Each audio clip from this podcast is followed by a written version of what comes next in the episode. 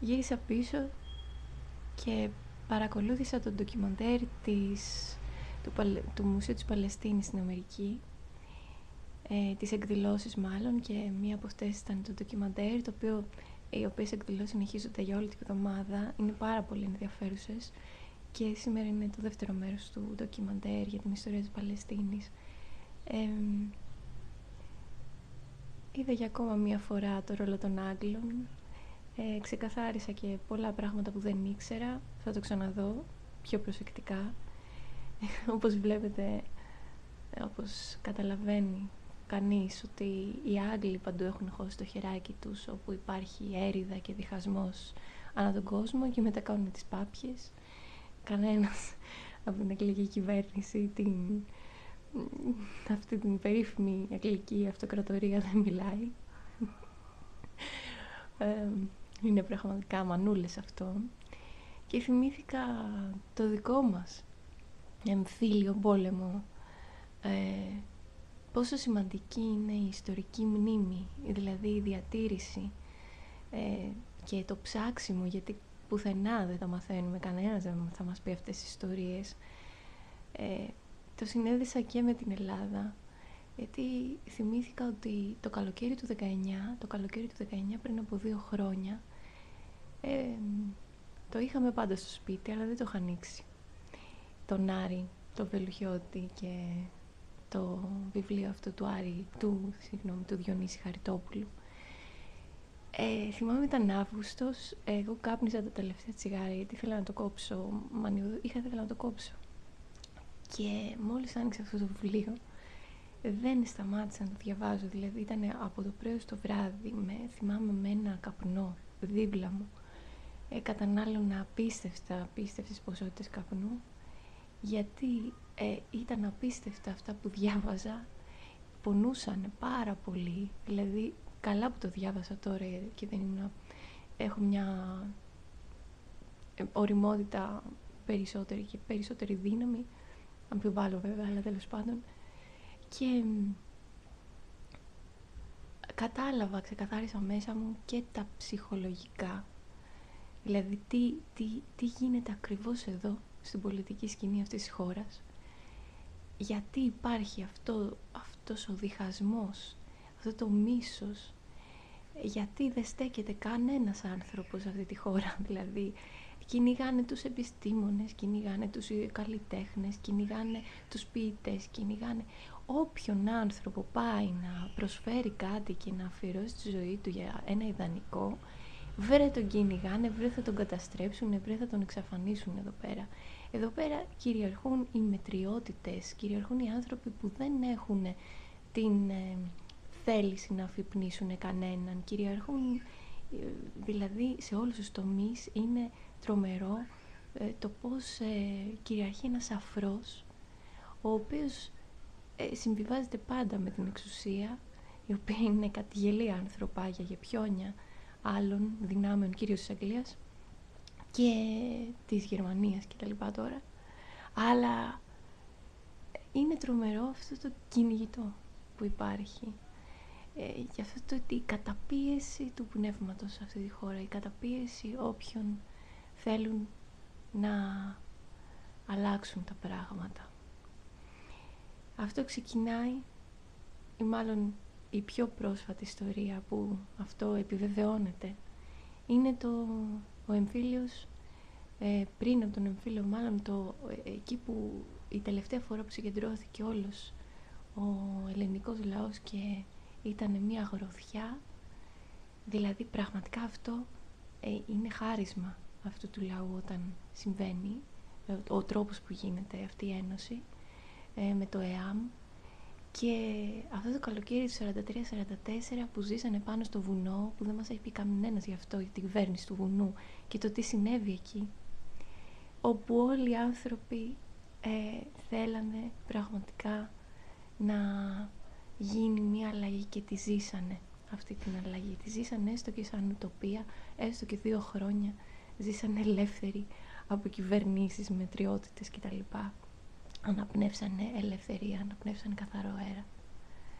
Ε, και μετά ήρθαν πάλι αυτοί οι τύποι δεν ξέρω τι σου τραβάνε αυτοί οι Άγγλοι πραγματικά.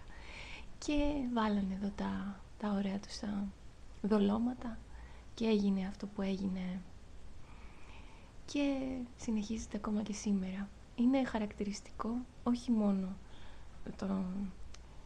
Δεν είναι χρήσιμο μόνο το να διαβάσετε, να διαβάσεις το, α, τον αρχηγό των ατάκτων του Διονύση Χαριτόπουλου. Για να μην χαθεί η μνήμη περισσότερο γιατί πουθενά άλλου δεν θα βρεις τέτοια εκτεταμένη έρευνα. Νομίζω πως έχει κάνει έχει κάνει τρομερή δουλειά για αφιερώσει πολύ μεγάλο κομμάτι της ζωής του. Ή να τα βρει όλα αυτά να τα συγκεντρώσει. Φαίνεται και ο ρόλος και, και η, γνώμη του εχθρού. Και η γνώμη δηλαδή είναι ε, αντικειμενικό αντικειμενικά γραμμένο ε, βιβλίο. Και ε, για να σωθεί η μνήμη για να καταλάβεις αυτό το, το, το, αυτό που υπάρχει εδώ που δεν μπορώ να το εξηγήσω ένα, ένα βάσανο που δεν ξέρεις από πού έρχεται ένας πόνος που δεν ξέρεις από πού έρχεται που ξεπετιέται ένα, ένα περίεργο πράγμα που δεν σε αφήνει να, δεν σε αφήνει να ανοίξεις τα φτερά σου. Κάτι περίεργο συμβαίνει εδώ. Και να δεις και την πολιτική με άλλο μάτι. Ε, γιατί είναι πραγματικά τώρα αυτό που, αυτό που γίνεται είναι ανίκανοι όλοι. Δηλαδή από τη μία και από την άλλη μεριά δεν υπάρχει κάποιος να μπορεί να μιλήσει στα αλήθεια. Και να ε, βρεις και πάλι τον ας πούμε τον Μάνο Χατζηδάκη που υποτίθεται ότι ο Μάνος Χατζηδάκης ήταν ε, έλεγε ότι ήταν δεξιός και ήταν αλλά ο Μάνος Χατζηδάκης ήταν ένας στοχαστής και ένας άνθρωπος που έβλεπε τα πράγματα από πάρα πολλές πλευρές, από όλες τις πλευρές. Είχε πολύ οξύ μυαλό. Εκείνος ήταν εκεί και εκείνος ήταν με το ΕΑΜ και εκείνος ήταν με τον Άρη ας πούμε. Και τη γράφει ε, γι' αυτό. Δηλαδή λέει μετά στην εποχή του ότι ποτέ δεν φανταστήκαμε τότε, εκείνο το καλοκαίρι, ότι αυτά τα ανδρίκελα που κοροϊδεύαμε θα κυβερνούσαν μετά τη χώρα και θα βγαίναν αυτά τα φαντάσματα οι δοσύλλογοι. Γιατί οι περισσότεροι ήταν δοσύλλογοι, ήταν προδότες. Ε, και θα παίρνανε την εξουσία. Αυτοί που είναι σήμερα, αυτοί που είναι σήμερα, από τότε πιστεύω ότι υπάρχει ένα πολύ μεγάλο κύμα, ένα πολύ μεγάλο ε, πολύ μεγάλο ποσοστό που είναι κρυμμένο, που χρησιμοποιούν ε, πληροφοριοδοτών, ένα πολύ περίεργο συνοθήλευμα, ε, το οποίο χρησιμοποιείται, χρησιμοποιείται, είναι, είναι ένα, αυτό που λέμε μαύρη εξουσία. Αυτό το κύκλωμα, αυτό το κύκλωμα. Ε, το οποίο δεν με ενδιαφέρουν όλα αυτά, αλλά υπάρχουν, υπάρχουν στις ζωές μας. Εγώ, ας πούμε, προσωπικά δεν, δεν, ε, δεν μου αρέσει σαν, σαν να, να, να είμαι σε κάποια ομάδα που ανήκει κάπου και να ακούω τις εντολές κάποιου. Δηλαδή δεν το έκανα καθόλου, ποτέ. Αλλά ε, όταν συμβαίνει κάτι θα κατεβαίνω και κατεβαίνω και θα λέω την απόψή μου και εντάξει, ε, λέω τώρα για μένα, αλλά είναι σημαντικό, δηλαδή, για όλους τους λαούς, για όλο τον κόσμο, να διατηρήσουμε με νύχια και με δόντια, γιατί αυτό είναι που διακυβεύεται, ένα από τα πράγματα που διακυβεύονται ε, και με την Παλαιστίνη και με όλο, όλο τον κόσμο, η ιστορική μνήμη. Δηλαδή αυτό κοιτάνε να διαγράψουν αυτή τη στιγμή στην Παλαιστίνη γίνεται πολύ έντονα, εδώ και χρόνια. Θέλουν να τη διαγράψουν σαν όνομα, σαν χώρα, σαν... Γίνεται γενοκτονία. Ε, και το κάνουν ε, σταδιακά και ύπουλα και μεθοδευμένα σε όλους τους λαούς της γης.